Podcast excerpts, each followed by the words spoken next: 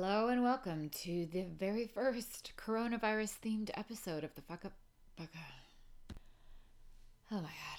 Hello and welcome to the first ever coronavirus themed episode of the Fuck It Diet podcast. Hopefully, first and last. Um, but I was about to work on this episode and I had another episode planned for you, but I'm going to push that to next episode and focus on the coronavirus and the coronavirus panic and specifically the panic buying and the food scarcity and the scarcity mindset because it is really triggering. And it's also very interesting to kind of note what it does to us um, and I think it's very relevant to the fuck diet, and it will still be relevant after this pandemic is under control. Who knows when that will be, but I think that the topic is is both relevant and also something that will remain relevant. So, this is going to be the focus for today.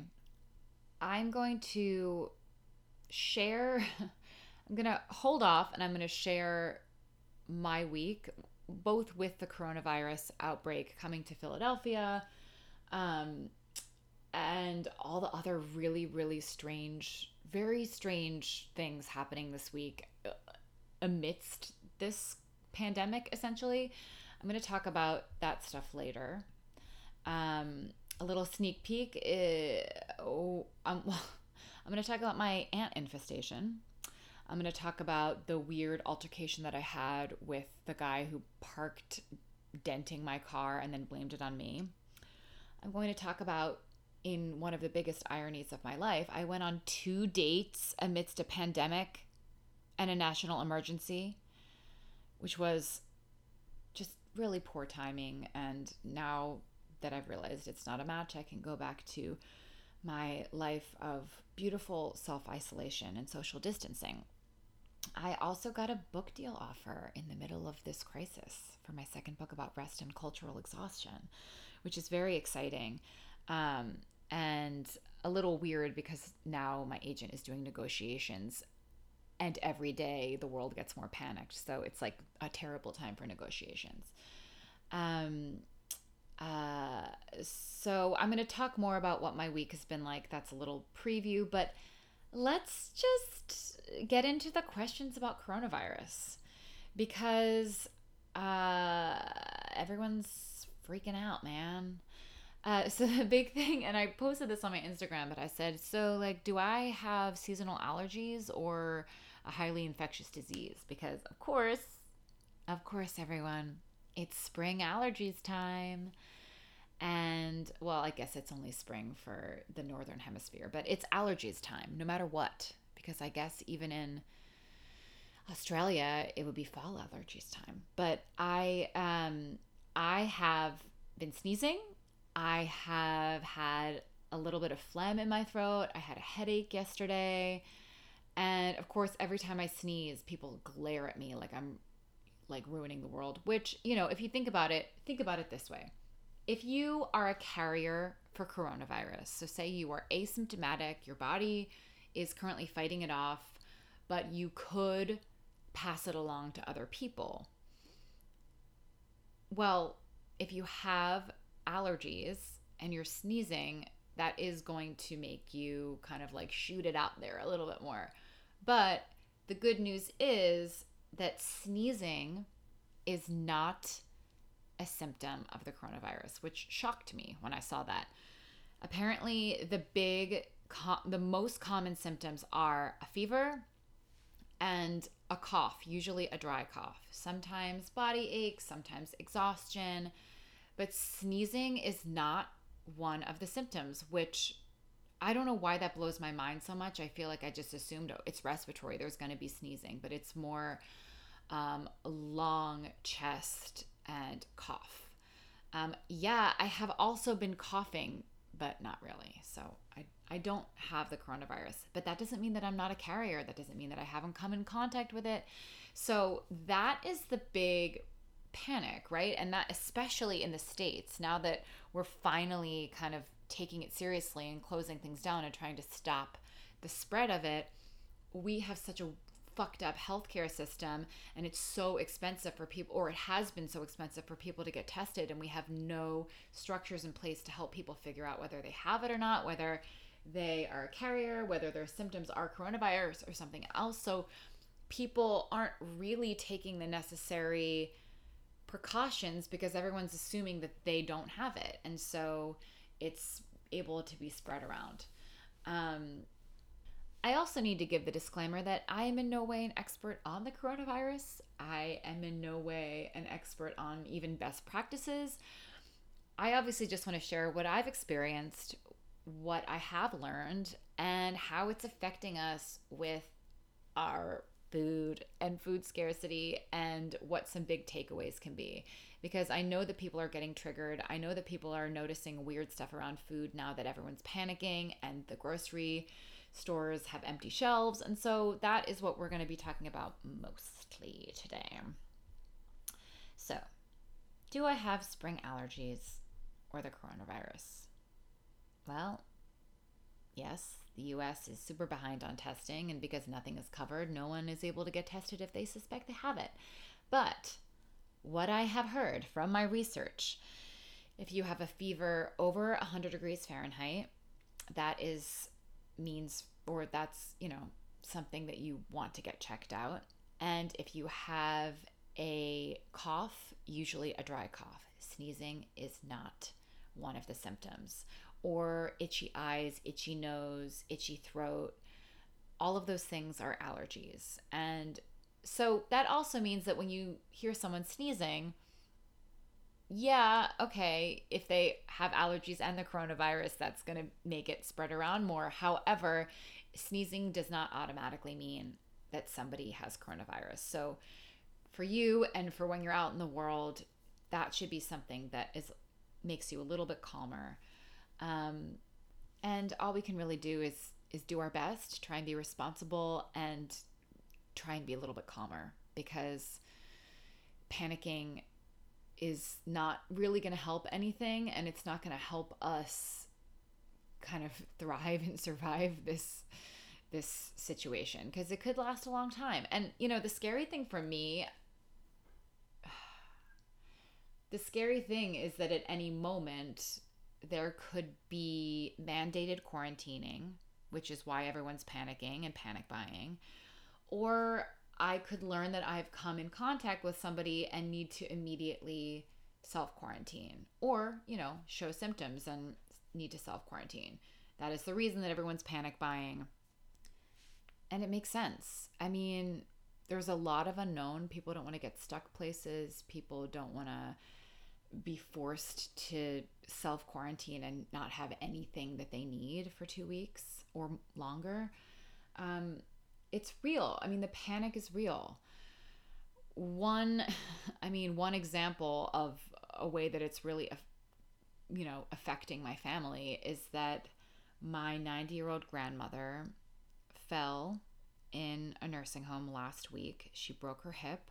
She had to be rushed to um, emergency surgery and she has dementia. So she already is very confused all of the time, but now she's on serious pain medications and she's even more confused. She's super down. She doesn't know where she is. She doesn't know what's happening. She's in major pain. And now my mom isn't able to visit her because the visitation has been taken away to try and stop the spread, um, which I understand. It makes sense. I understand why these closures are happening. I understand why visitation is now I mean it's not even limited. It's it's now completely, you know, my mom isn't able to visit her at all. And she's alone and scared and confused and it's it's horrible. I mean, it would be bad enough with the situation without this pandemic and her being all alone and not able to be visited then my sister is in California and there might be a California travel ban and she is really worried about something happening to my grandmother and her being stuck in California, not being able to come home. Um, you know, it, it's affecting people in this way. It's making a bad situation worse. It's making people feel isolated and be isolated and obviously she's also more susceptible to getting coronavirus if it's going around the rehab center. Um, and it could honestly it could be the thing that kind of puts her over the edge. And it there you know there are high stakes and it's scary. It's really scary for people. And it's just making bad situations worse. So that's one thing that's been happening over this past week. Um, i'm not even really having to deal with that. My mom is the one who is really like bearing the brunt of seeing it firsthand and now not even being able to be there with her um, but yeah so i i just want to say that I understand the panic. It's really scary. And, you know, even if even if you personally are not worried about getting the virus, if you don't feel that you are at high risk for getting this virus and and or you know dying from the virus um just these kind of closures, like what I just explained with my grandmother essentially being separated from my mother, um, it's scary. It is. Um, and then, obviously, also, if you are someone who is at high risk for getting coronavirus or from having complications, it's even scarier. So, I just want to acknowledge my God, Siri has been listening to me this whole time and is trying to talk back to me. This is what she just said. Wait, wait. Oh, she thought I said, Hey Siri. Wait, this is so weird. I didn't even know I had Hey Siri on. She thought I said, Hey Siri, what is up? And then obviously, if you were some of his at high risk. So she was listening to me talk. This is so weird. I'm freaked out. This is what she said, though. Who are the. Oh, never mind. What she said is not helpful, so it doesn't matter. Okay, well let's get back on track here.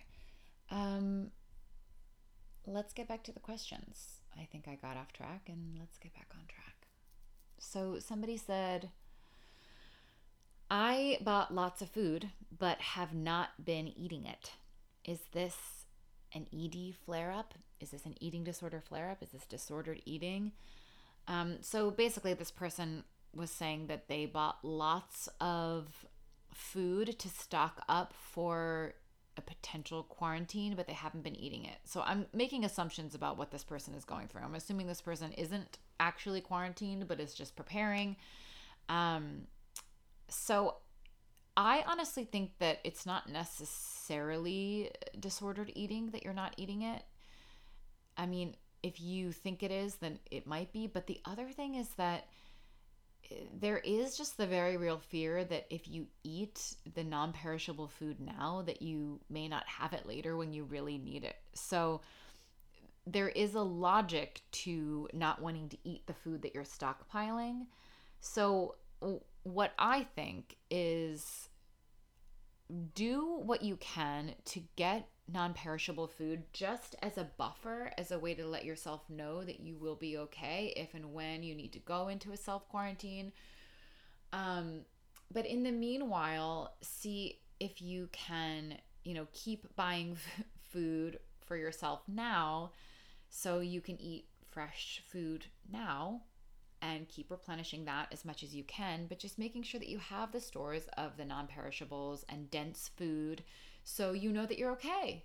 If there is any imposed quarantine or if you get sick, um, this is an unusual circumstance. And it's also bringing up this kind of like oh my god this is what people in in you know with imposed food scarcity that's not from dieting. This is how people feel. This is how people react in a famine. They they food hoard and you ration and you overthink it and you feel a little bit desperate around food and it can absolutely bring up emotional eating binge eating sort of stress eating this almost you know that may be a response to this kind of imposed restriction but it also is a really normal it's a very like normal biological response especially to food restriction. Oh my God, I am hearing.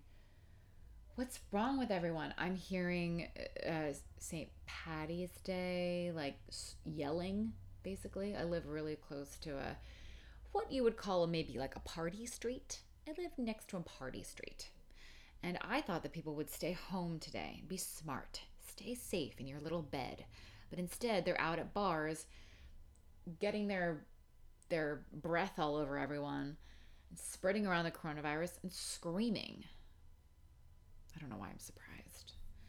Um, all right, let me answer the next question, which I already kind of started talking about. Someone said, I find myself food hoarding and stress eating with the coronavirus panic.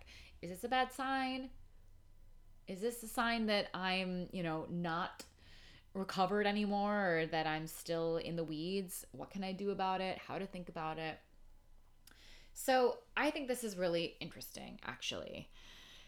I think we can sort of very neutrally just notice how this food insecurity is affecting our relationship with food. And if it's making us panic, just notice how related food insecurity is with food obsession and binging. And be kind to yourself because it's normal. Like, it is so normal that people are panicking.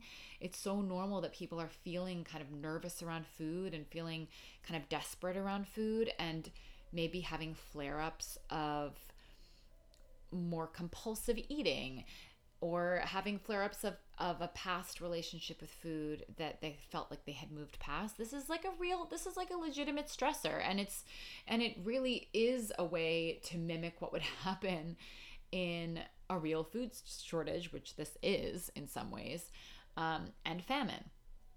This is also a really good opportunity to see the benefit of dense foods and the frivolity of diet foods lettuce and low calorie vegetables and low calorie foods are not going to get you through a food shortage. Like if you had your fridge stocked with lettuce and celery and bell peppers and maybe hummus is like the densest thing you have and um, you know your pantries are stocked with like seaweed and you know just low calorie snacks like how fucking far is that going to get you? Not far. It's not a good you know in investment right now. It's really not.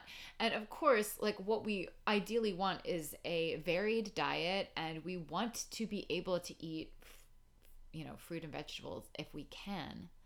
And until you don't have access anymore, you know, we don't know what's going to happen. But I think focusing on eating fresh foods now, but really just knowing that you have your kind of stockpile of non perishable foods will help you relax. It'll help you relax around this.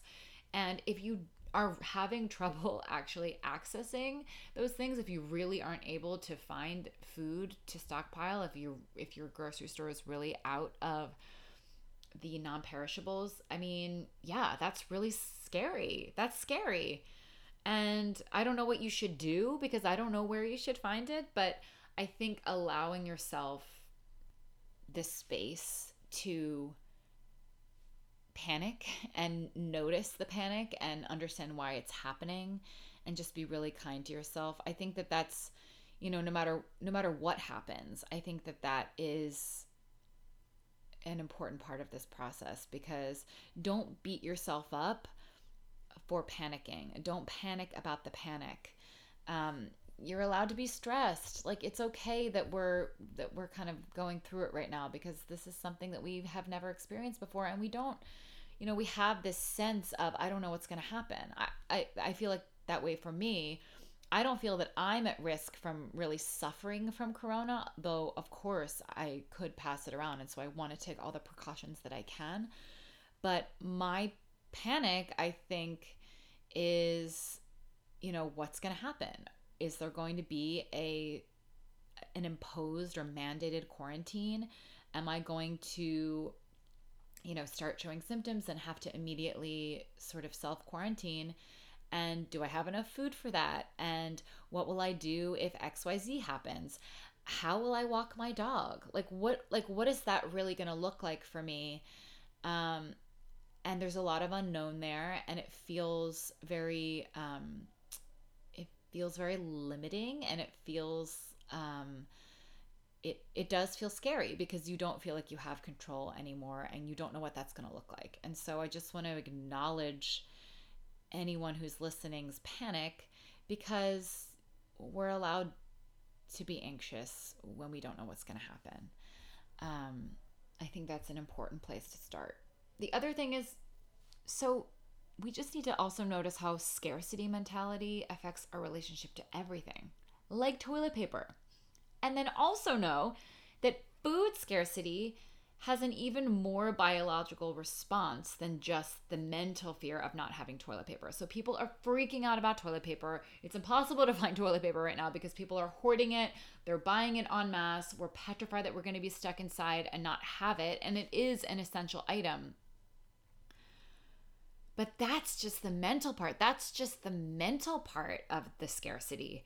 With food, there is an even more biological starvation response that happens that is totally tied in with the mental piece. Um, so just just be aware of that. Just understand that responding to this panic um, with hoarding and binging is a perfectly normal and reasonable response. And the more that you can understand that, the better, and the less panic about the panic that there will be. So I have also said on Instagram, you know, I po- so I posted the other day. Let me bring it up because I don't even remember what I posted. I posted, "Good news: eating food and sleeping are both really good for your immune system." And then the caption said, "Wash your hands, stock up on dense, non-perishable foods for your kitchen, practice social distancing, decide you love it, and keep it up for the next two years. Follow your heart, stay safe." Um, of course, someone was like, "Is this going to happen for two years?" And I, like that was the joke part of it, but whatever. It's people. It's hard to tell what's happening. I guess when you write something on the internet. But um, someone also asked, "What do you mean by dense foods?" And I said, "You will have." And we already talked about this in an earlier question, but you will have a better time being quarantined if you need to be quarantined or self quarantined with non perishable cal- calorically dense foods, as opposed to, for instance, lettuce. So that's just, you know, an example. But other examples of dense foods that aren't terribly expensive are peanut butter, rice, potatoes, other grains, canned foods, frozen meat. I mean, that I, I don't think that frozen meat is cheap, but um, frozen foods obviously are going to last a lot longer. And obviously, fruits and vegetables are great, and we should buy them and eat them while we can. But again, lettuce isn't going to get you through a quarantine. So, this is an opportunity to look at how all of the foods that we're so scared of on diets are actually the things that are going to help us fucking survive if there is an actual crisis, which is what is happening right now. And I think that there is an opportunity for healing when we can just like see that firsthand from a new perspective. That is one of the silver linings of this entire experience from the perspective of healing your relationship with food. So, someone also shared with me um, through my messages on Instagram, they said, Can we just point out the irony of how this carb fearing diet culture society is now buying up all the pastas, beans, flours, etc.? I know it's because they're shelf stable, but let's respect the fact that carb heavy foods have gotten entire populations through famines, and maybe they aren't as evil as they've been made out to be. Yes, exactly this. Exactly this. If nothing else, if absolutely nothing else, and I want to acknowledge people's panic and I want to acknowledge, you know, the severity of how contagious this is and how quickly it's moving around with people being asymptomatic. But if nothing else, can we let this be a, sort of perspective shifting moment to see food as essential and to see dense food as something that's actually a good thing and something that is going to help us to survive and therefore thrive and continue on in this cruel cruel world. All right, this is what I have to say. I have so I have so much more to say. I have so much more planned out, but uh, before I do that, I need to take a pause and I need to eat my lunch because it's been a day and it's been a week. So it's important that I eat so I can gather strength. And I'll be back. Oh my God. So, of course, I got distracted, put some food in the oven to warm it up, came up here, recorded a lot of the podcast, went down, took it out of the oven, and noticed that it was completely burnt because I didn't set a timer and I left it in for too long. And I did have a thought where I was like, oh no, oh no, I can't afford to waste food. I burnt it. I completely burnt it and I can't eat it. And so I had to put something else in the oven to heat up. And now I better set an alarm. 18 minutes. 18 minutes. Okay. So, you know, yeah, that's that right there is a manifestation of I would have been mad at myself before like, wow, you fucking wasted this food, but now I'm like, "Oh no. Now I have even less food to get me through." I mean, it's fine, but it is a manif- it's a tiny little manifestation of the panic of a global pandemic, you know? All right, so while I'm waiting for that to heat up, I'm going to continue this hungry for a little while longer. And I would like to take a moment right now to talk about BetterHelp, which is a sponsor of the Fuck It Diet podcast.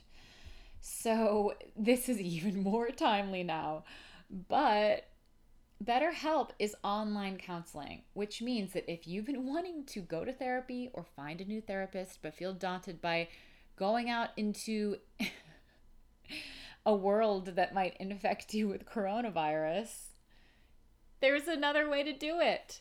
You can find a therapist to help you work through all of your anxiety, including coronavirus anxiety, without leaving your house.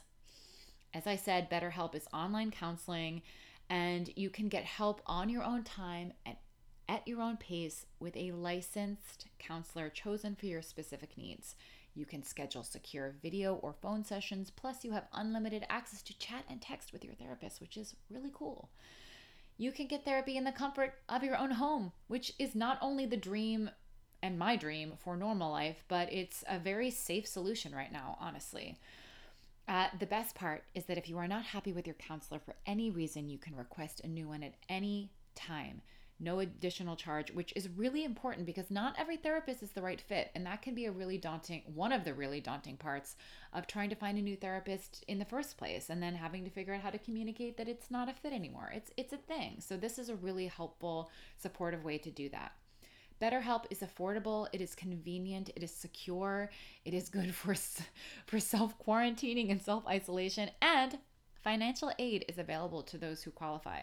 So if you've been thinking of going to therapy or finding a new therapist even amidst this freaky pandemic, this is one of the easiest ways to get the help you deserve while staying safe in your home.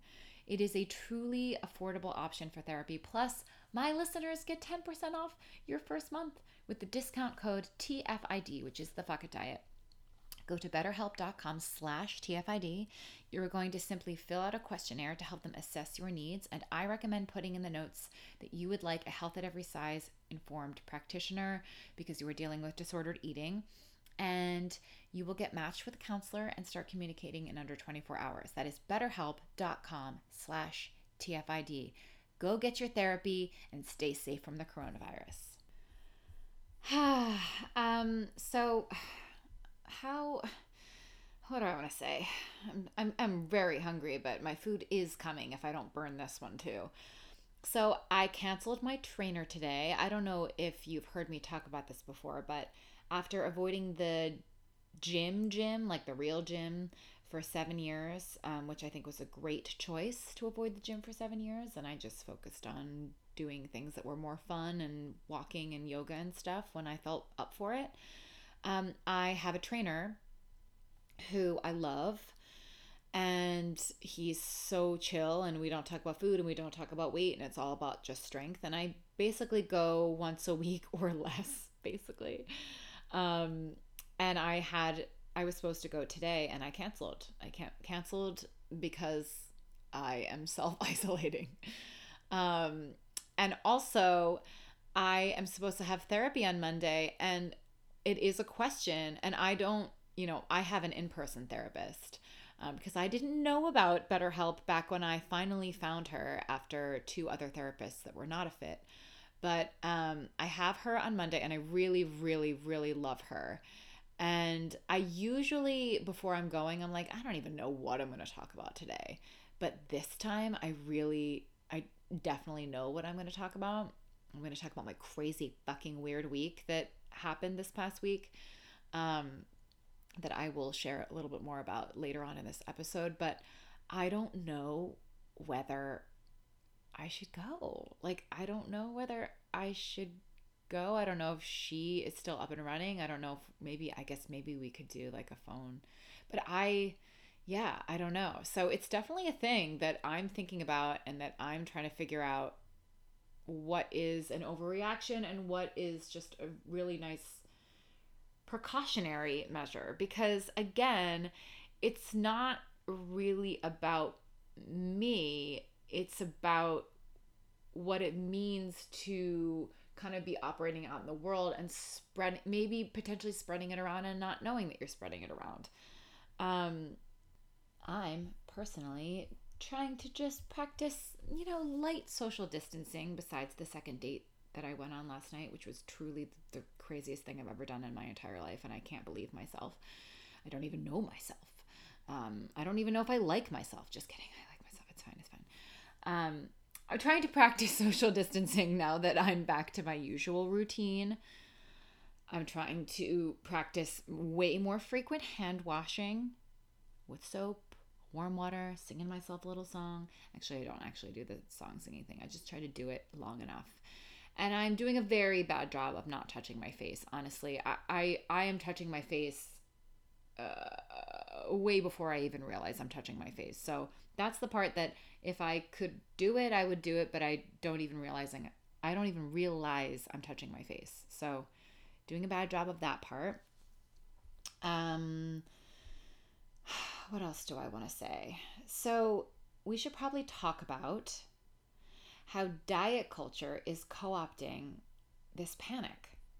So of course diet culture is jumping in on this and there's so much talk about obesity being a risk factor, or people are saying, don't forget about our other bigger epidemic, obesity. Um, so I want to share with you Christy Harrison's short little um, tweet thread, tweeter, tweeter, tweeter thread, Twitter thread. Um, Christy Harrison is the author of Anti Diet. She is an amazing anti diet dietitian. She has her own wonderful podcast food psych. There's a lot of science there. Um, she was on my podcast a couple episodes ago, and this is what she said today on Twitter.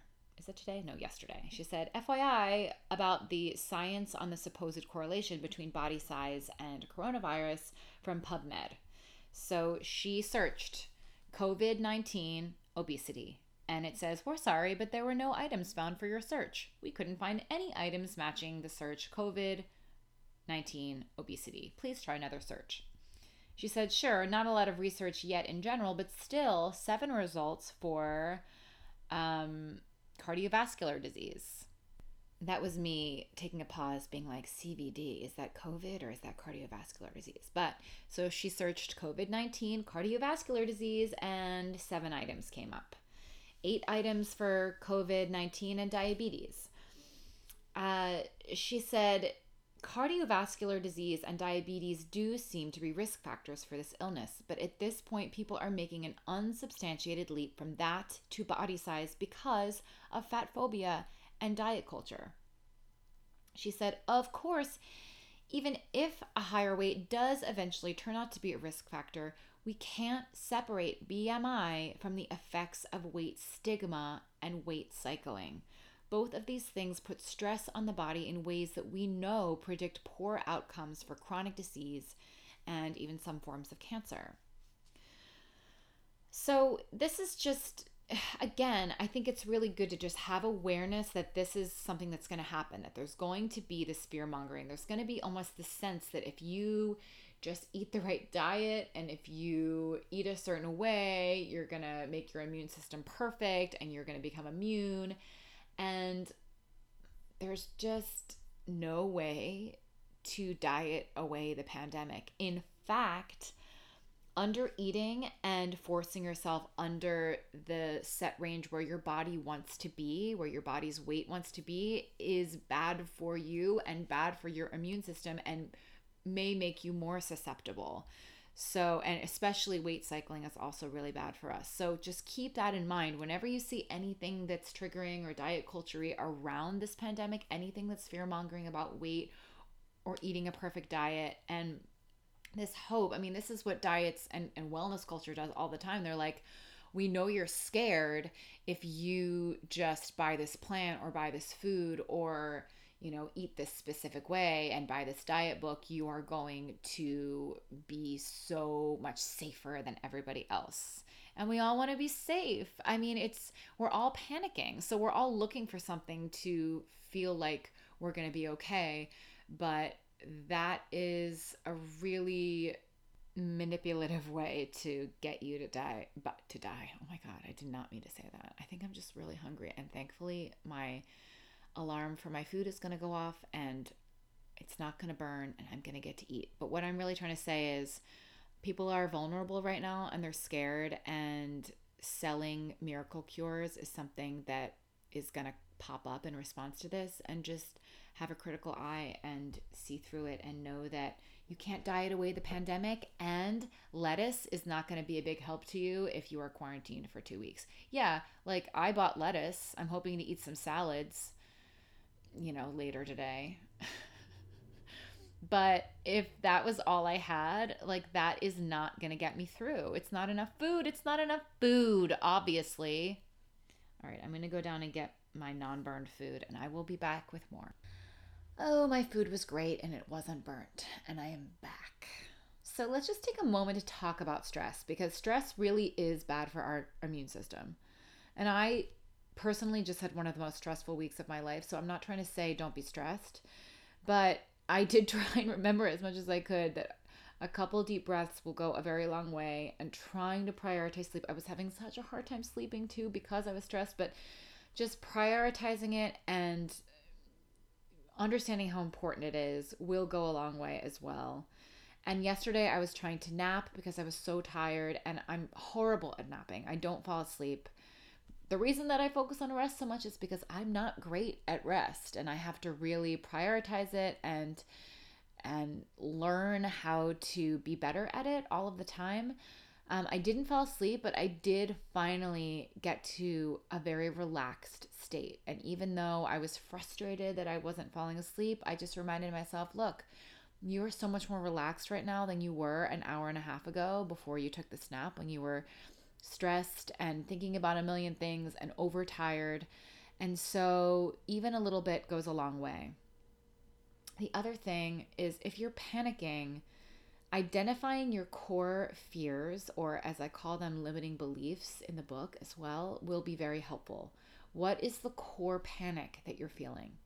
Are you afraid of getting the virus? Are you afraid for your high risk child or parent? Are you afraid you're you don't have enough toilet paper? Are you afraid of having to eat calorically dense non perishables? I'm sure that's happening for some people, actually being forced to face food that is going to be helpful for a quarantine, but that they might still be afraid of. Um, are you afraid of having disordered thoughts pop up? Are you afraid or sad that something you really wanted to do will be canceled? There are a lot of different things that are going on, and without identifying what the actual fear is or what the actual core belief is that's happening, the fear and kind of the panic will be a lot more powerful and overwhelming than it'll be if we can at least have a little bit of clarity on what's actually going on. What are we actually afraid of? And then within our power, what can we do about it? What can we do to support ourselves? What can we tell ourselves that will calm ourselves down? Um, I think a brain dump stream of consciousness writing exercise is really, really helpful to identify what our core fears are. This is something that I talk about in the Fuck It Diet book a lot. So if you haven't read the book, I recommend that you read it. If you have read the book, go back and look at those big tools because those are things that are going to help this panic as well. Allow food, do the lie down, which is good for your stress response, do the brain dump, breathe and feel, feel the emotions and the panic that's coming up as opposed to pushing it away and do work on the limiting beliefs. Those things will help. Those things will help you get clarity. It will help you come back into your body. It will help the stress response. And it's scary. It's scary. I mean, recovering from disordered eating is scary. Recovering from yo yo dieting dieting is scary. And a global pandemic and major closures and you know things not being accessible and being separated from your 90 year old mother who has dementia all of this is these are scary things. So the more that we can just support ourselves and be kind to ourselves and meet ourselves where we are i think the better. I also would like to talk about maybe some tiny teeny tiny little bright sides so, one of the bright sides that we've already talked about is that we can reframe calorically dense food. In this moment, it is easy to see why and how carbs and uh, just any dense food, any calorically dense food is going to help us get through. Honestly, honestly, is going to help us get through a quarantine and any sort of food shortage. Um, so just that reframe alone, I think, will be helpful. All, you, all we can do is just take steps and try and be responsible and remember that even if this gets really bad and overruns hospitals and you know has devastating effects which it absolutely already is in certain areas and it could it will end eventually it will and I, that I'm not trying to be flippant at all because I understand that people that are at high risk you know could have devastating outcomes. And I know that people can die from this, but this is a period that is going to get difficult, but it's not going to last forever. And I think that that's something that is important to just remember while it's happening. Another thing that can be really helpful is if you're really panicking and you, you're sick of getting updates that are just kind of like fueling the panic, please log off of social media. Please take time away. Please do something that is supportive, that makes you feel good, that allows you to calm down, to process your stress, to process your emotions, stretch, gentle movement, go for a walk, um, and, you know, just allow yourself to have a little bit of time to get away from the media hype cycle because it is it is feeding panic. And yes, it needs to be taken seriously, but there's no need to feed panic when you're already panicked. Um, so just remember that. Wash your hands. Just wash your hands. Just just you'll be able to tell yourself, look, I'm doing what I can do. I'm washing my hands often and um you know, that's one it's one very simple thing that we can do. So if you're doing that, you can calm down a little. I'm I'm doing one of the things, you know reach out to friends on the phone or FaceTime if you can't see people in person, if you're quarantined, or if you're thinking that maybe you should be limiting social contact, you should still reach out and have some connection to people because it'll help. It'll help everyone get through and it'll help your stress and it'll help calm you down and it'll bring some joy. Um, and you can commiserate over how weird everything is. You can read a book you've been meaning to read. You can watch your favorite TV shows. You can prioritize sleep and rest because it does help our immune system. Again, and I've said this a million times, take another opportunity to realize how helpful calorically dense foods are, especially in a situation like this. The other thing that you can do that might make you feel good, especially if you can afford it, which I know not everyone can, but this is affecting the economy and it's scary. All of those things are really scary. And it's also going to affect small businesses and people in the service industry and also people in the arts. And a lot of it's going to affect the people who are living paycheck to paycheck most. So if you can afford it, one small thing you can do is you can go to a small business in your area and you can buy a gift card. Say it's a restaurant or a little store, a gift card, and you can use it once the risk has passed. Um, you can tip service industry people a little bit higher than you usually do because they're probably not having as many customers. You can donate to the arts. You can check on your elderly neighbors. Those are things that you can do if you have the time, the money, the resources, and you feel a little bit helpless and you want to feel like you're giving back and supporting uh, sort of the, the community because everyone is suffering in a different way. Everyone is having this affect their lives in different ways and it's not always just the virus. It's it's having a ripple effect on people's livelihoods and uh, people like my grandmother in a rehab place who doesn't know what's happening to her. So the little things that we can do will also probably help our own panic if we can help someone else. All right, I would like to take a moment to answer a question that is not about coronavirus, but is a question from someone who supports the Fuck It Diet on Patreon. And people who support on Patreon get prioritized question answering. So, this is the prioritized question of this week from Patreon, and this is what the question asks I just stopped restricting three days ago. I am bloated and uncomfortable in my body. I'm not feeling hungry because I'm so bloated, and I am terrified that I won't eat and I'll keep myself in famine mode. So, this is just the beginning of the question, but I want to take a moment to say that three days in is very early and you are in a very physically uncomfortable phase. Gastrointestinal symptoms in the very beginning are extremely normal, and yes, they're very uncomfortable, but there's nothing that is unusual or necessarily wrong about what's happening to you. The fact that you're bloated and uncomfortable doesn't mean that anything's wrong, and it is something that will probably pass in time, and it does for a lot of people, especially the intensity. You know, I'm never to go out there and say that the Fuck It Diet and eating a lot of food cures all IBS symptoms because that's not true, but it does clear up a lot. And it makes sense that after a lot of restriction, refeeding yourself food that you're not used to eating or larger quantities is going to be something that your body needs to adjust to. So just keep that in mind. And you also said that you're terrified that because you're uncomfortable and don't want to eat, that you're going to keep yourself in famine mode. So, while that is true, that if we stop eating again, our body kind of goes back into the state that it was before, there's no need to add extra panic here. I, I would like this episode to be a let's minimize the panic. There's going to be inherent panic, but let's not panic about the panic and let's not add to the panic unnecessarily. Um, don't be terrified. Be so compassionate with yourself. You are trying to feed yourself and help yourself and heal yourself and your body is responding in a way that's making you feel super uncomfortable and you're allowed to just sort of ride that and be like look i'm going to do the best that i can do. I'm going to eat as much and the best that i can eat. I'm going to see how this morphs and changes over the next couple days and the next couple weeks and i assure you that it really probably will morph and change over the next couple days and weeks. Um, but I understand that sort of the way that I frame healing in the book and even on this podcast is, you know, if you undereat, you're putting yourself into a crisis, which is true.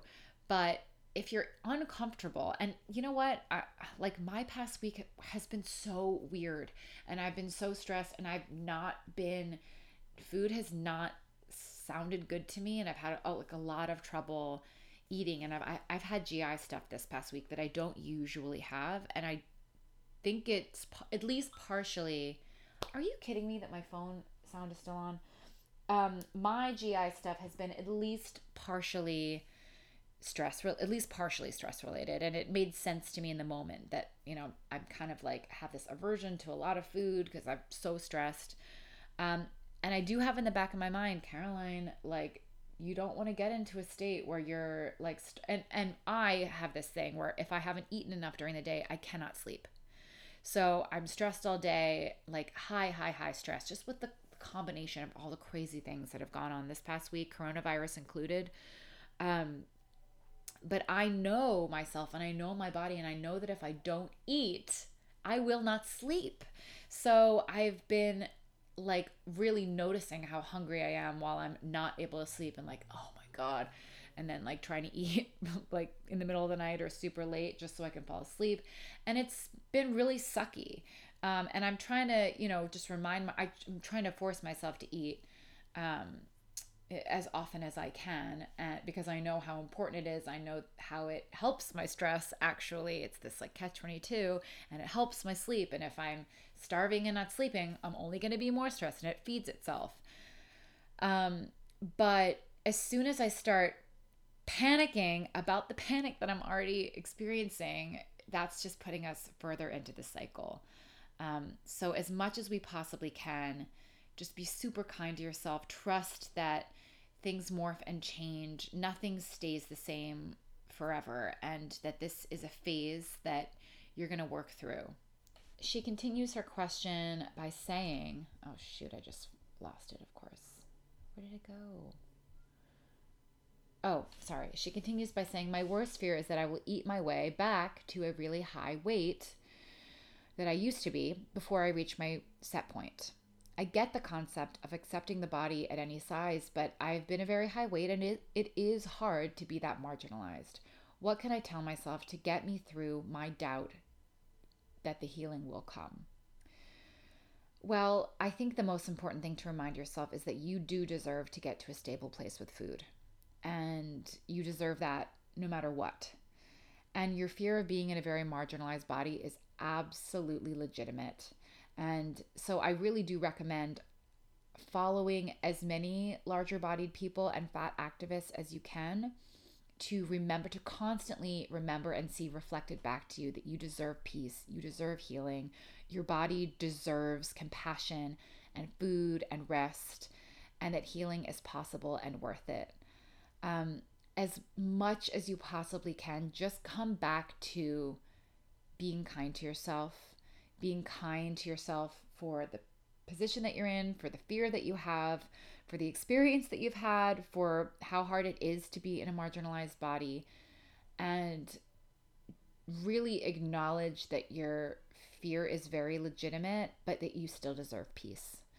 Um, so, this is sort of like a two part question because the first part was about being bloated and uncomfortable and then being afraid that that's going to actually affect the process, which my answer is just trust and keep going and see how it morphs and changes.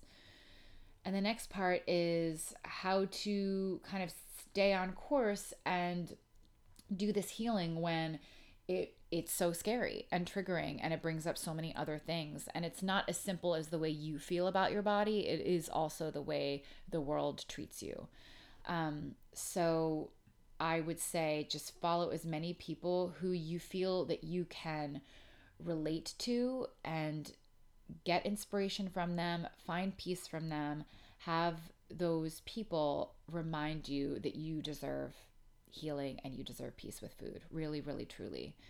Um, I hope that that was helpful. And I hope, you know, you asked this question a couple days ago, so it's been more than three days. Um, I hope that uh, things have begun to shift a little bit already. All right, back to coronavirus. Earlier today, I got an email from my uh, from my vet from the VCA Animal Healing Center, and they were talking all about the coronavirus and pets because there was a time when they were saying that dogs could get it or that dogs could carry it and pass it along. And this is what they said. Question What is the coronavirus's impact on pet health? Can dogs or cats get COVID 19? And they said, based on what we know currently, there is limited evidence to support any risk of COVID 19 to your pet and no evidence that you are at risk from your pet. That is great news. Is it true? Honestly, I don't fucking know. I've heard a million different things about dogs at this point, dogs and cats. But that's what my vet is saying, and therefore that is what I'm going to believe for now because that gives me the least amount of panic right now. Also, my dog is terrible at social distancing. she just wants to get right up on your face, okay? So, I don't even know how I would keep her away if I if I tried. The next question is What if my pet is not feeling well or is showing signs of flu like illness? If your pet is showing any signs of illness, such as coughing, sneezing, or lethargy, that's right, right? It's not lethargy, lethargy. Yeah, yeah, yeah. Lethargic, lethargy. Call us immediately and keep them indoors to prevent further spread. Signs of illness in dogs and cats are usually associated with various common viral and bacterial infections, like kennel cough or canine flu, and are most likely not the coronavirus or transmissible to people. So if you had any fear about your pet or dogs out in the world who want to come up to you and lick your hand and then you freak out because you're not next to a sink to wash your hands and you don't have hand sanitizer, you probably don't need to worry about pets. So, again, let's just minimize panic in any and all ways. The other thing, so my family was supposed to go to Spain at the end of April, which obviously is still more than a month away. But at this point, apparently Spain has just uh, declared a state of national emergency. I, I, I don't, I have no idea where this is going to be in a month. And of course, my poor dad, who was like, you know, this was like a special trip for everyone. It was going to be expensive. He spent all this money on airfare for everybody. And he doesn't know what's going to happen with it, or he doesn't know what we're supposed to do, or what's possible. And I don't know how easy it is to be refunded. So this sucks. I mean, it's just enough. And again, this is not the end of the world, but it is a potentially a lot of lost money and a really special family vacation that's probably not going to happen, honestly. Um, so yeah, it's affecting it's affecting a lot of things, and it's affecting things in ways that we can't even really foresee yet. Okay, so I took a break. Molly is now back home, so she may be very distracting. And also, my friend, who's also a therapist, is going to be coming over, and I wanted to have a chat with her about coronavirus, but it made her very nervous. So we'll see. What, we'll see what happens. Um, it made her very nervous to just like the prospect of being on a podcast. I told her that the stakes were low, and we would figure it out. It's not that big of a deal. But I do want to share Oh, they're here. They're here. Okay, hold on. Um, are you here?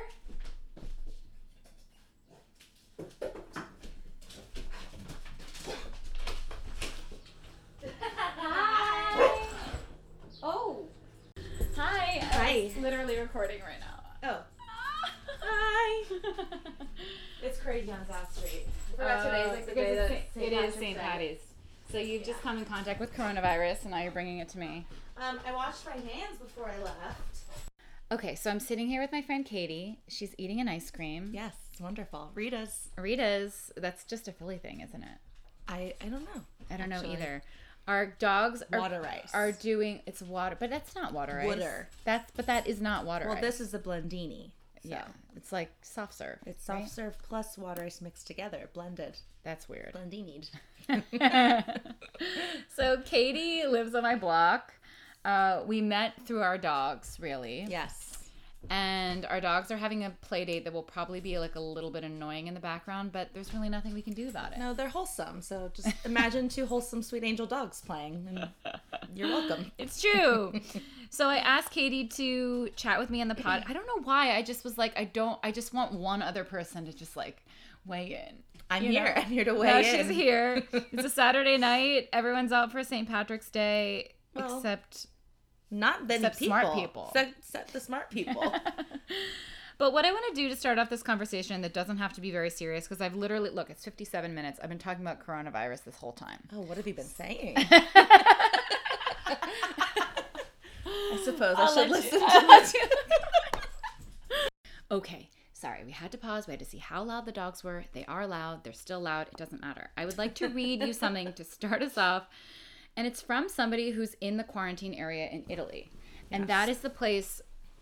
I mean, that's the place where it's really going down, and we're able to see like the really scary It's very scary. and that there aren't there yeah. aren't enough um, doctors, there aren't enough beds, there aren't enough, there isn't enough equipment, and it's scary. Like it really is scary. However, I would just like to share this from someone in the lockdown in Italy. I live in Italy, and we are in lockdown since a week because of coronavirus. Honestly, for me, the silver lining is that the food stores bring us food whenever we need it, and I can still take walks with my dog, short ones, but at least we're allowed to take them Yeah.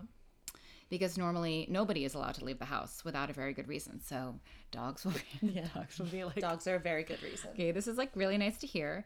And we have beautiful weather, so we can sit outside on our terrace reading in the sunshine and everything. I take this time at home to take care of me, my dog, and our apartment because in, in your daily life with work and everything, we are just too busy to really take care of things. I want to cry. It's beautiful. I wish you a lot of health and positive. I wish you all a lot of health and a positive mindset. And don't panic if it should come to a lockdown in your state. It's not so bad when you have the right mindset. Oh, It's beautiful. wonderful. Thank you. That's nice. Did you see that um video of the Italians on their balconies? No. Oh my gosh, Caroline, there's this really I wish I could find it. I'll, I'll show it to you later. There's this video of everyone in lockdown in Italy and there's like um a central gallery, I guess, that they're all looking in on, and so they've all come out on their balconies and they're singing, and like there's a, there's a man playing the accordion. No. It's so cute. They're all singing like this beautiful, um, you know, Italian song, and it made my heart. Do you know what that reminds me of? What? Which is like really stupid, but it reminds me of the Grinch that stole Christmas. Yeah. Like finding the light in the darkness. yes. So we are sitting around one microphone, and our dogs are now sitting in between us, right next to the microphone. well, they would like to weigh in as yes, well. they would. They're having a great time. They, nothing stopped for them. No, and we can walk them. That was a fear we had. That is a huge fear that I have. Molly, please get away. Please get away. Oh my. Oh, did you see that? What'd he do? He's like bitter head. I don't know why. I don't know why he's mad at her. All right, you guys, honestly, love you so much, but you have to get off. Exit. I'm sorry. Get off. get off. And you were.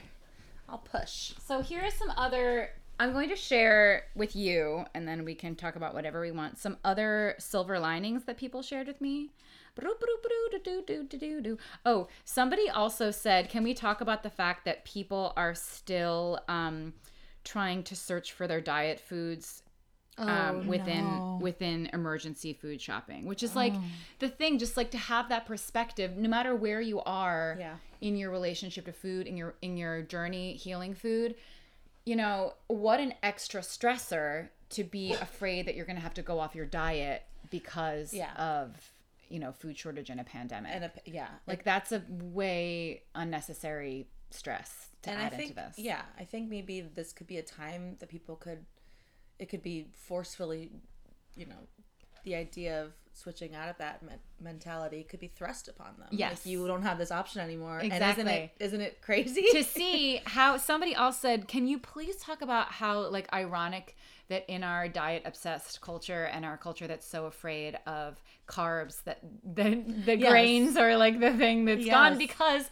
we're all realizing that's the non-perishable food that's Yes. actually going to keep us alive Yeah. and keep us fed and I we- love bread. Exactly, exactly. I have a couple loaves in my freezer right now, just You know. in case. Yes. And I will be coming over because I have not yet gone to the grocery store. Yes, well, I I have enough food I for think, you. I think we'll be fine. I have enough food for you, and I also have an avocado for you to pay you back. Thank you. Oh God, yes. I ate one of her avocados the other day. Yeah.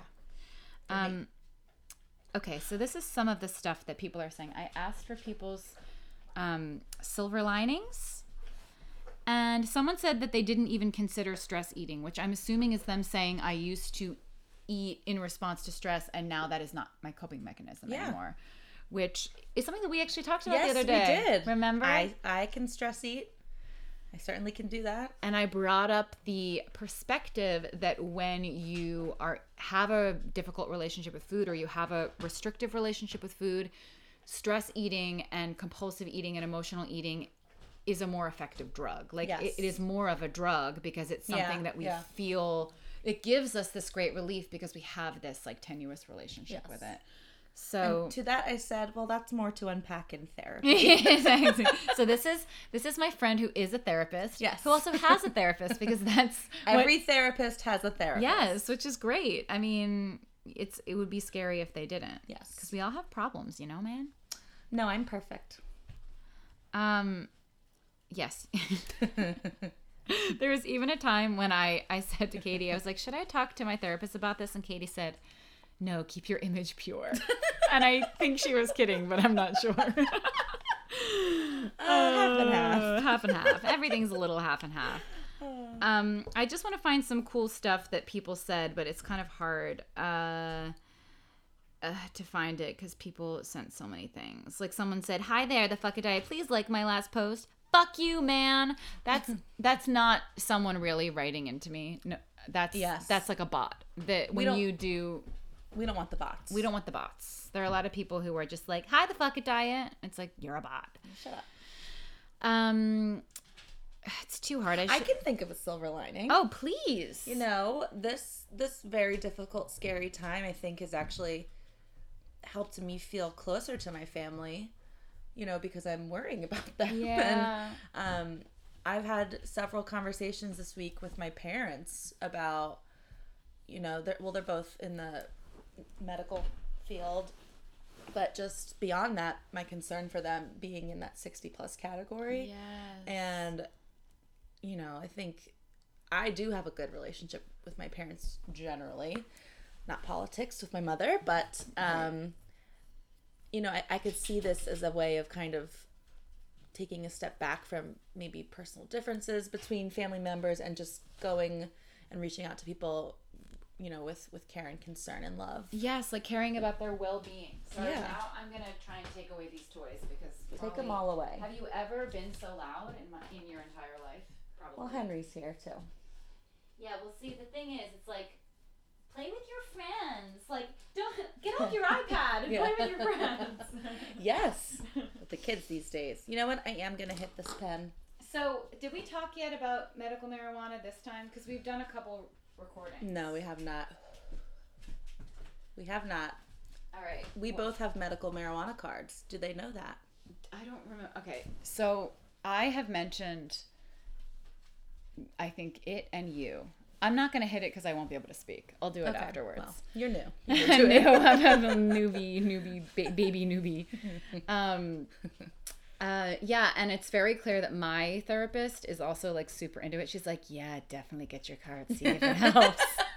love that and I was like, I went to, I went, I went to her after like the first couple days of experimenting, and I was like, I don't know if it helps my sleep. I, I just don't know. I'm just, I just don't know. And she's Yeah. like, "Wh- Well, you can keep experimenting with it.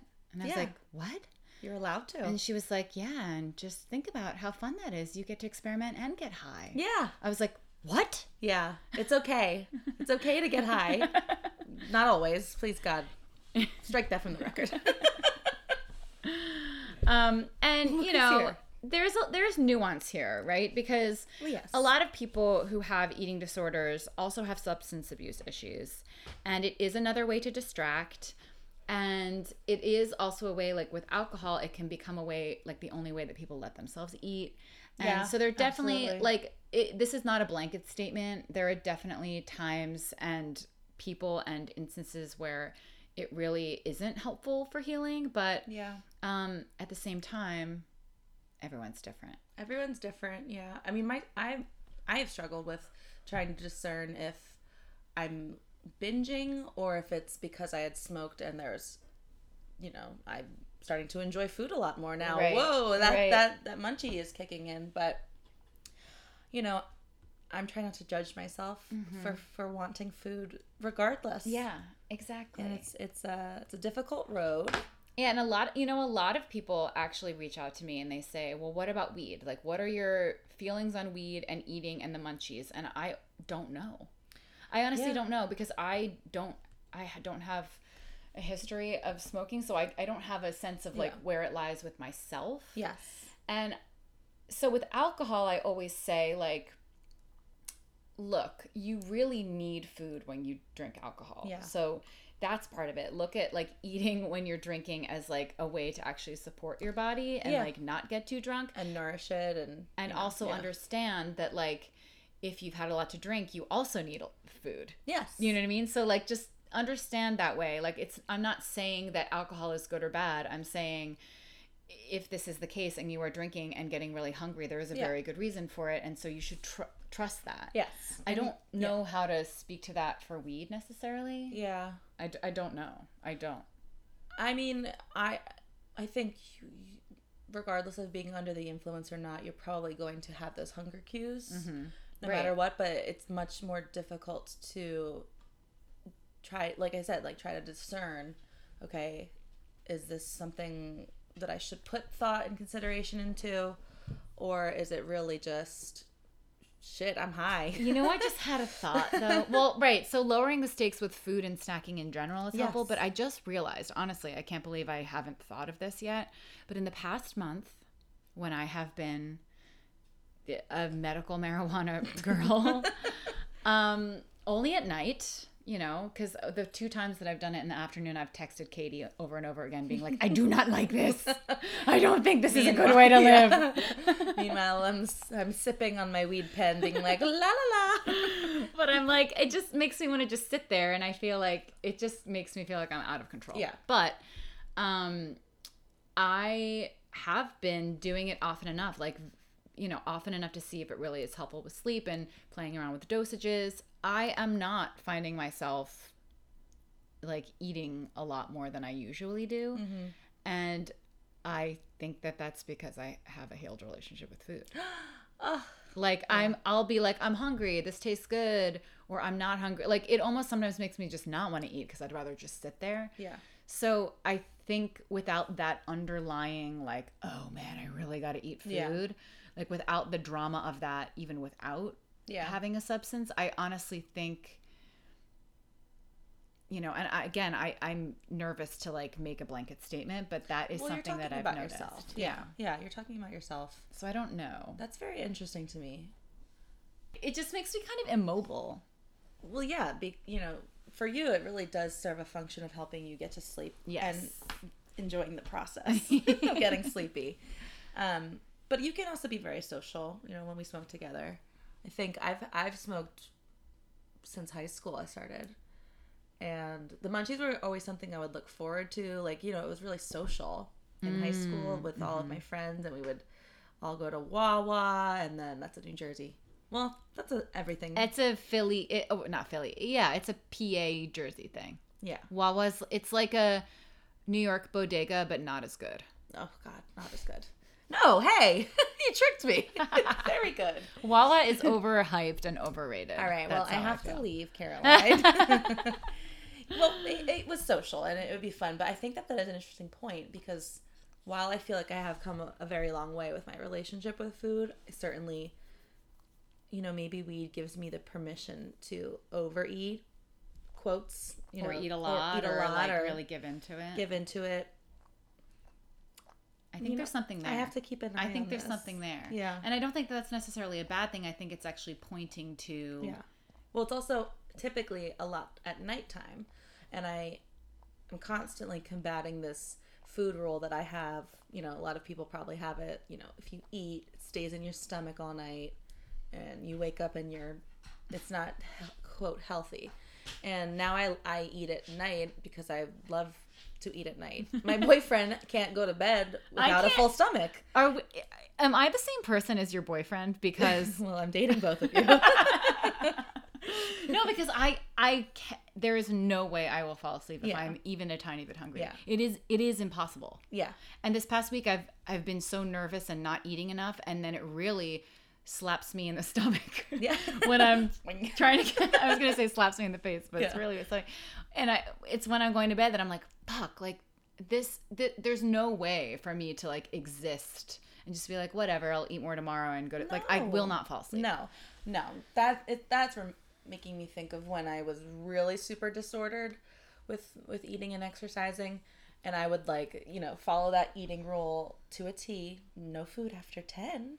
Ten is even a little too late. Some people do like But I'm a night owl. Right, So right, I, right, I'm up right. till like three, you know, especially at that time in my life when I was in grad school, you know, so I'd be hungry and I remember going to bed and like feeling that emptiness in my stomach and being like, just fight through it. You're like, you know, it's a, it's kind of like a, like it's healthy. healthy, You believe that it's healthy. You believe bear, that yeah. it's good for you. you yeah, and I wake up, I immediately would weigh myself and Right. like get this stupid fucking rush Yes. of endorphins or that sh- earth shattering. But you were able to fall low. asleep. I was able to fall asleep. I would just probably smoke weed. Oh, Full circle. Oh, yeah, yeah. I don't know. Yeah. You know, know. see, see, there's a lot here, my friends. We started on the coronavirus. Now we're talking about weed. Oh yeah, coronavirus. Yeah. Remember the coronavirus? I, you know, I forgot for a minute. I did. Um, what else? Oh, well, do you want me to share some more silver linings from other people, and then maybe we can like, um, either wrap up or talk about, um, I don't know. Why don't you read? I'm gonna share a couple more silver linings from people. Where's my phone? Hello, phone. Where did you Oh, go? it's over here. Oh, why? Molly. Molly? Molly, Molly, did you put this up on the shelf? Um, okay, let me. I just, when you got up to move all their toys. I know. Okay, that makes more sense. Okay, so some, so I asked people for some some silver linings of this the world shutting down essentially Yeah. because i think that's a thing that a lot of people are panicking about and upset about because as i said like it's a it is affecting things really negatively yeah, um but some certainly. someone said a lot more quality time with my family that's sort of like Yeah. what you said Yeah. Um someone said i get to do school from home and save gas money and like be in my bed Yeah. um someone said i didn't eat all the food i brought home the moment i got home from the store uh, someone said the best the best memes ever. yes. Oh my gosh, the memes. wow, this has been great for the memes. Someone said time with my husband. The same person who said best memes ever also said time with her husband. So balance, you like know. her. We like her. Um, someone said we all need a nap. Take one while we can. You know, I technically took a nap this morning. I You woke did? up very early and then fell back asleep. I don't A know morning if that nap. A morning I nap. Yeah. I don't know either, but you know, we make the rules. I I slept and I loved it and I was like, where am I going? You know, nothing to do. Nothing I felt do. weird being out at a restaurant last night. Uh, well, I was out at a restaurant. last night. I know, I know. But I hadn't until actually being there and then just being so hyper aware of people around me. Well, the weird thing is that I really expected the restaurant to be dead, Yeah. and it wasn't. It was packed. Yeah, which is no, very odd. too. So Where nobody's really doing. I went to Emmy Squared, Right, yeah. Did and I like couldn't it? eat. I was nauseous, but I think it was because I was having a bad time. But I'm not really sure. Maybe you were nervous. Maybe yes. I mean, I think I've been nervous the whole week, like for a million reasons. So I think it was oh, just Oh, the yeah. comment. It was because I was sitting there and I was like, oh no, like why didn't I realize this on the first date? Like why am I just realizing that we are talking about nothing and it's not fun and nobody's making jokes and Yes, I need you to further explain what what you meant by it's too slow. I mean, I think I get it. I think I just realized, and I don't know why I didn't realize this on the first date. I, I honestly don't know why. I think I was just so. I think on the first date, I was just like, Excited? well, I. Flabbergasted? I don't know what like I think the thing that freaks me out the most is like I don't know what was going on with my brain on the first date. Like I don't understand what story I was telling myself to make my like I don't really understand. I think it was like more I don't know. I I really don't know. I That need to a weird unpack week this. for you. I need to, Yeah. I was it was a very weird week on so many levels. And then the second date like pretty early on I was like, "Oh, this is not fun." Like this is not fun. Like we I'm not having fun with this conversation. What about it? Had you hyped it too much? Well, you know that I was fell? doing both. You know that I was like you know that I was You were knowing that seeing it could be bad. Both sides right? of it. I knew that it, I I knew that it was possible that that I didn't actually have a good time on the first date. I just didn't have a bad time. And Yeah. then and he was he's very nice. he's very like nice, a very but, nice person. but he's very he was very very communicative in a way that was a little bit too much and weird to me. Yeah. Where there were red flags, but then people would say to me, "Caroline, you're really complaining that he's too communicative." And I was like, "Mm, "Yeah, I guess I see what you're saying, but well, if it's not a turn on for you, then it's not a turn on for you. That might be someone else's cup of tea. Well, but it's not about the communication. It's the fact that we were talking about nothing. It wasn't fun. It wasn't funny. Oh. it wasn't banter. It was just oh. like, "Hi, how was your day?" And I'm like, "What are you doing now?" And it's just like, "Why are we talking about this?" And nothing was funny.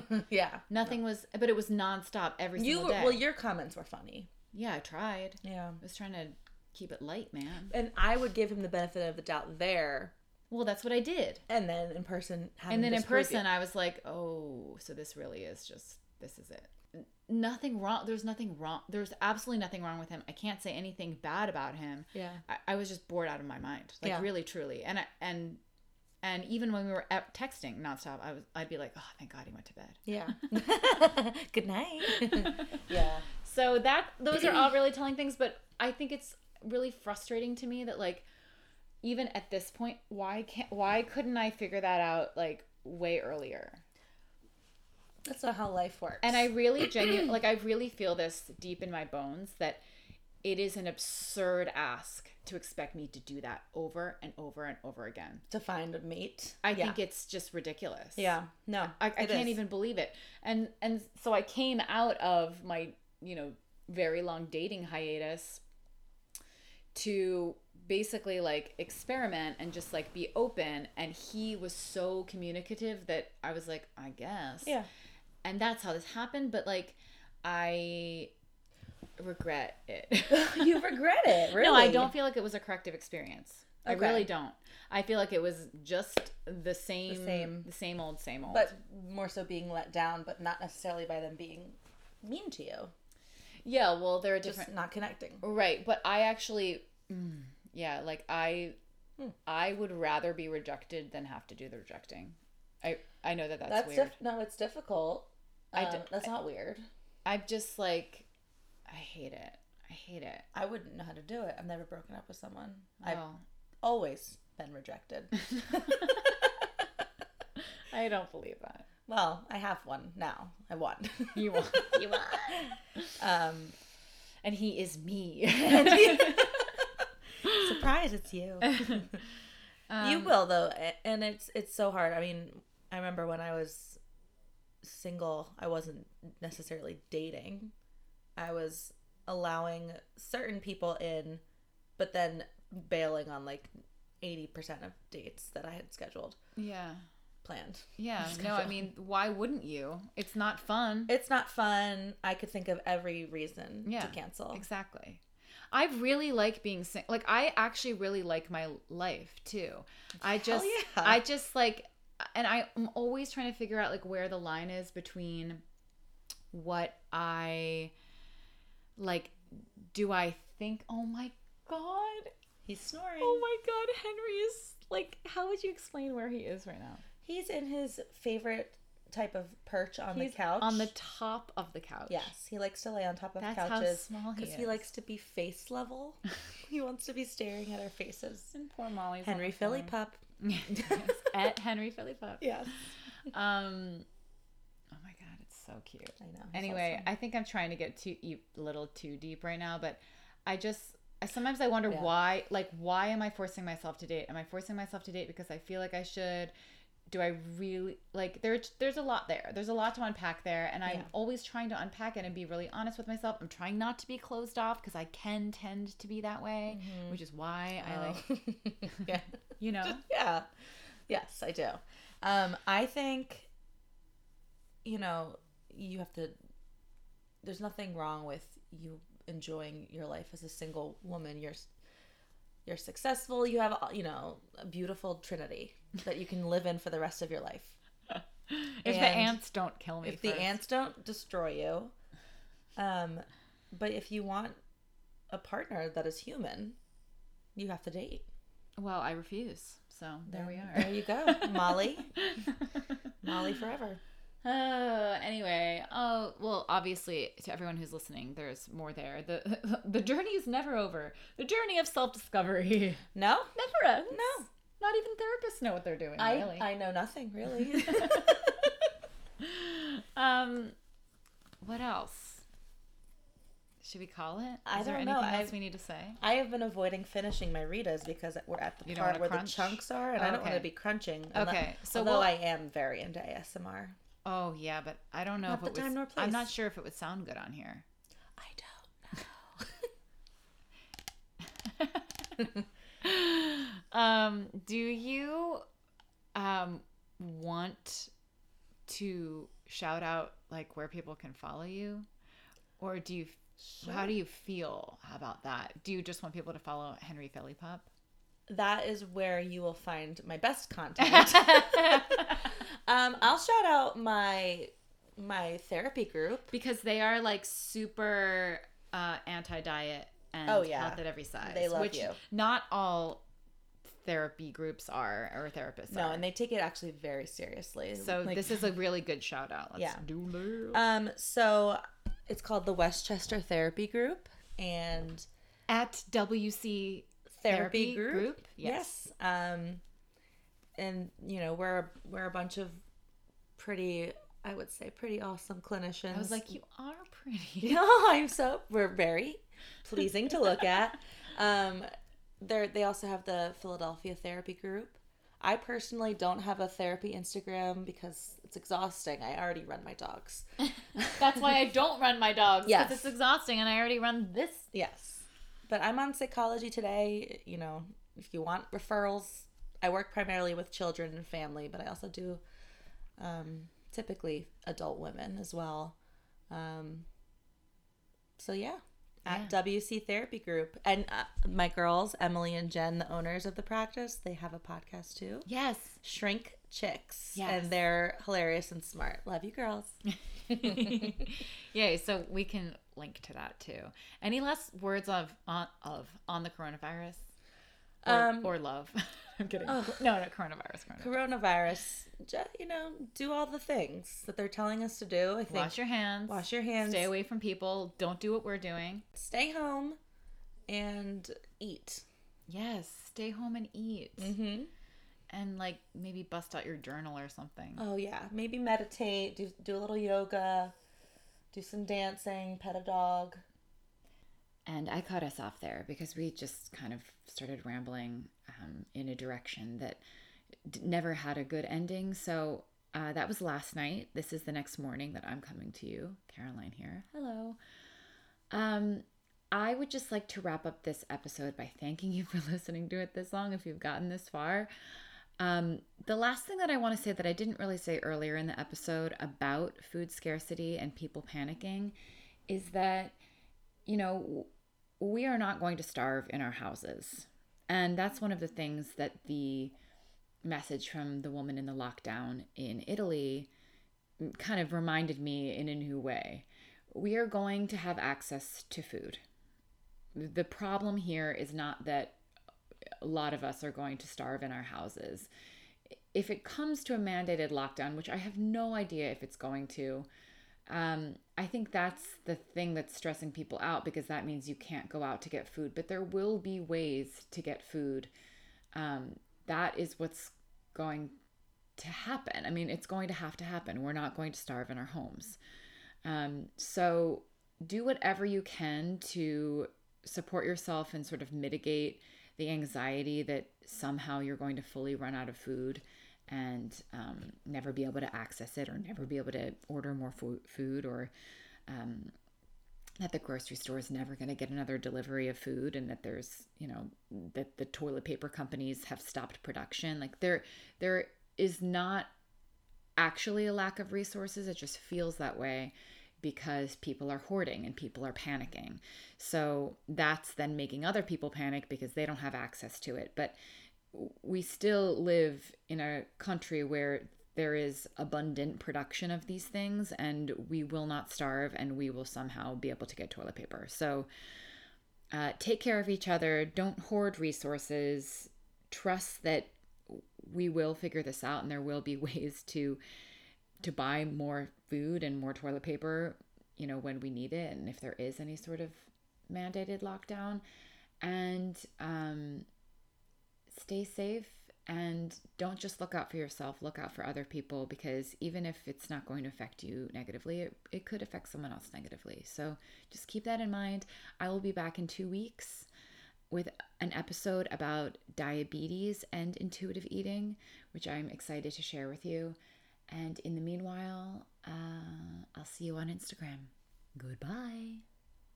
Oh and yeah i never actually talked about my aunt issue and i never talked about um, my car issue, and I never talked about me trying to order groceries from Amazon Prime, but uh, there being no slots, and so that I went grocery shopping somewhere else in you know in person, and then a slot opened up, and so I got double amount of groceries that I usually get. I have a million oranges in my house; it's ridiculous. Um, I have actually because of this, I have way too much lettuce in a way that's absurd, and I'm never going to be able to eat it all. Um, never talked about it. Oh shit, my phone is on again. Okay. Anyway, I'm leaving you again. I'm just going to end this episode for the fifth time. Bye.